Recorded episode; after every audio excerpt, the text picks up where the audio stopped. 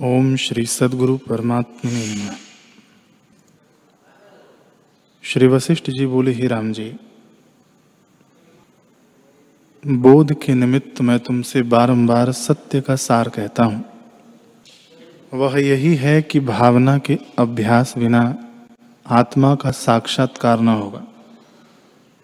यह जो अज्ञान अविद्या है, वह अनंत जन्म से दृढ़ हुआ, भीतर बाहर दिखाई देता है। आत्मा सब इंद्रियों से अगोचर है।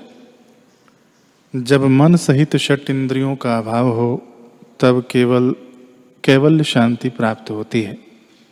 हे राम जी, जो कुछ वृत्ति बहिर्मुख फुरती है, वह अविद्या है, क्योंकि वह वृत्ति प्रपंच को आत्म तत्व से भिन्न जानकर फुरती है।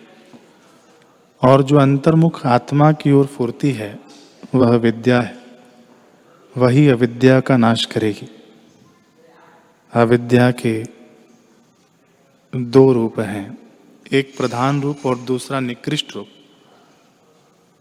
उस अविद्या से विद्या उपजकर अविद्या का नाश करती है और फिर आप भी नष्ट हो जाती है।